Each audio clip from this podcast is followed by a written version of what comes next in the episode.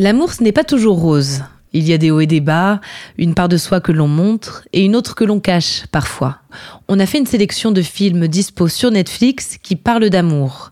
Pas l'amour des rom-coms, mais celui qu'on connaît dans toutes ses ambiguïtés.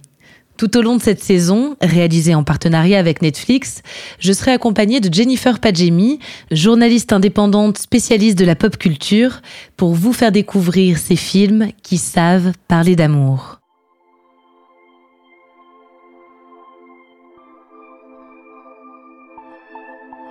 Les films d'amour nous font souvent miroiter une vie idéale, ou du moins une vie rendue idéale par une seule rencontre. En 2012, David O. Russell faisait le pari d'une comédie romantique un peu différente. Dans Happiness Therapy, les deux protagonistes souffrent de problèmes de santé mentale. Le sujet était très peu traité dans la pop culture à l'époque, il l'est un peu plus aujourd'hui. On décortique ce phénomène du box-office avec mon invitée Jennifer Padjemi.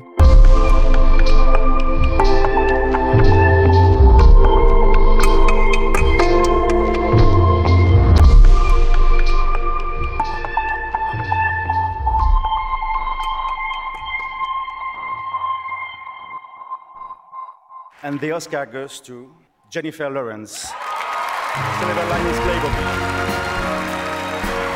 24 février 2013. À la 85e cérémonie des Oscars, le prix de la meilleure actrice revient à Jennifer Lawrence, âgée alors de tout juste 22 ans. Elle devient la deuxième plus jeune actrice de l'histoire à remporter ce prix.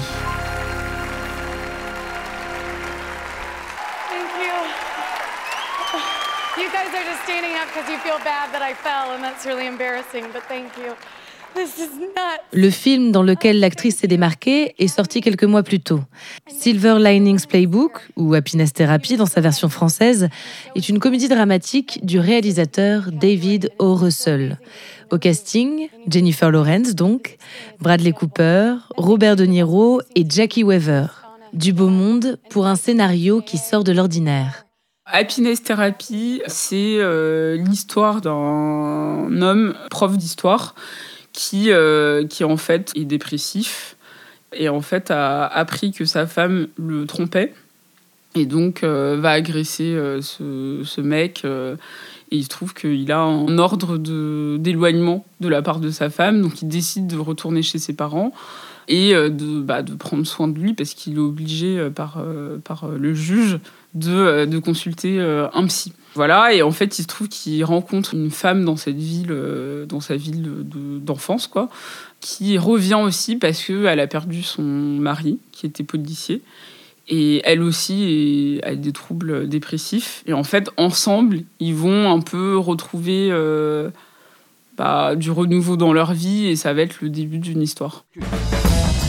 Pat, tu dois trouver une stratégie. J'ai une pathologie et je veux la contrôler. J'ai invité la sœur de Véronica, ça t'embête pas Tiffany et Tommy Juste Tiffany. Pourquoi où est Tom? Il est mort. Comment ça? N'aborde pas le sujet, s'il te plaît. Pat et Tiffany, les deux protagonistes du film, souffrent de maux différents, mais traversent des épreuves similaires.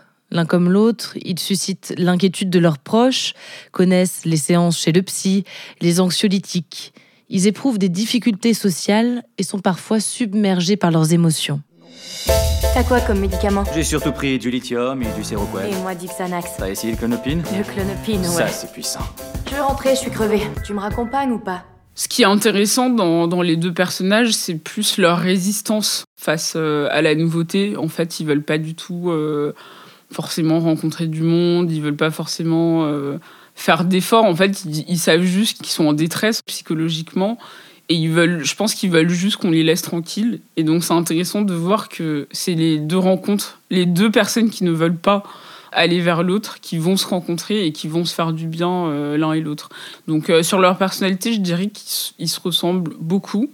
Et en même temps, ils n'ont pas forcément le même passif. Docteur, elle est cinglée.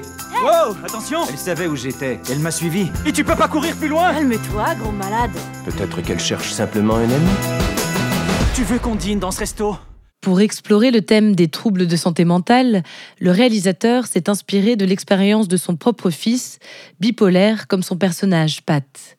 Pourtant, malgré l'apparente complexité du sujet, le film est résolument optimiste. C'est rare de parler de santé mentale dans les comédies romantiques puisque ça fait rêver personne. Ça veut dire que clairement, euh, on se dit euh, pourquoi, euh, pourquoi deux personnes qui s'aiment devraient être en détresse psychologique et en quoi ça, peut, ça peut nous intéresser en fait scénaristiquement.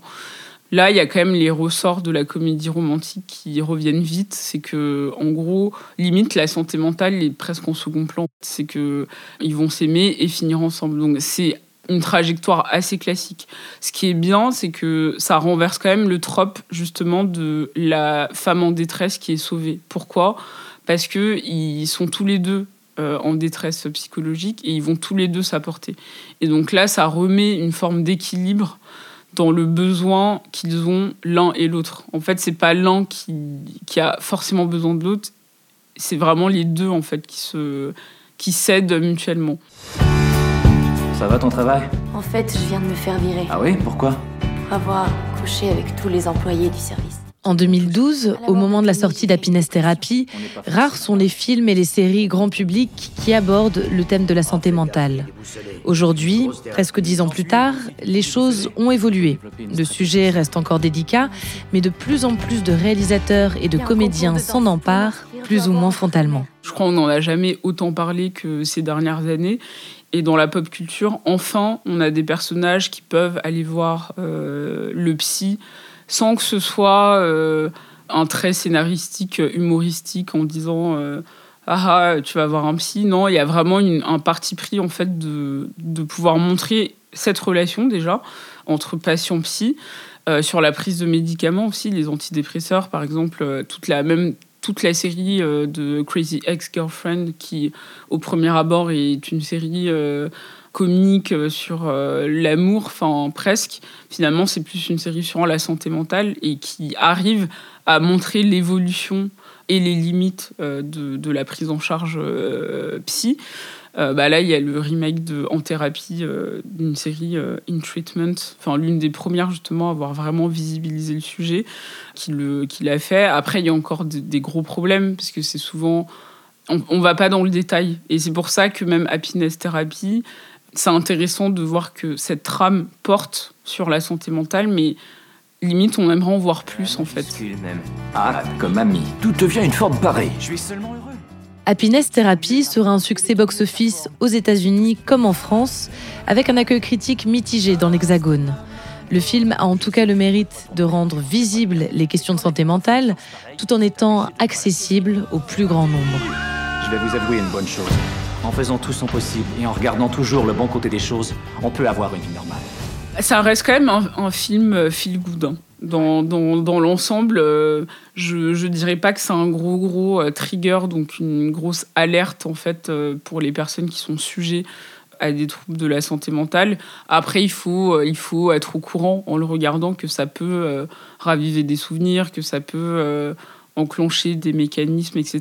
Mais ça reste quand même plutôt un feel good si vous êtes dans un mood, euh, j'ai envie d'avoir une histoire d'amour qui finit bien euh, et quelque chose d'assez euh, jovial et qui est quand même drôle, bah foncez.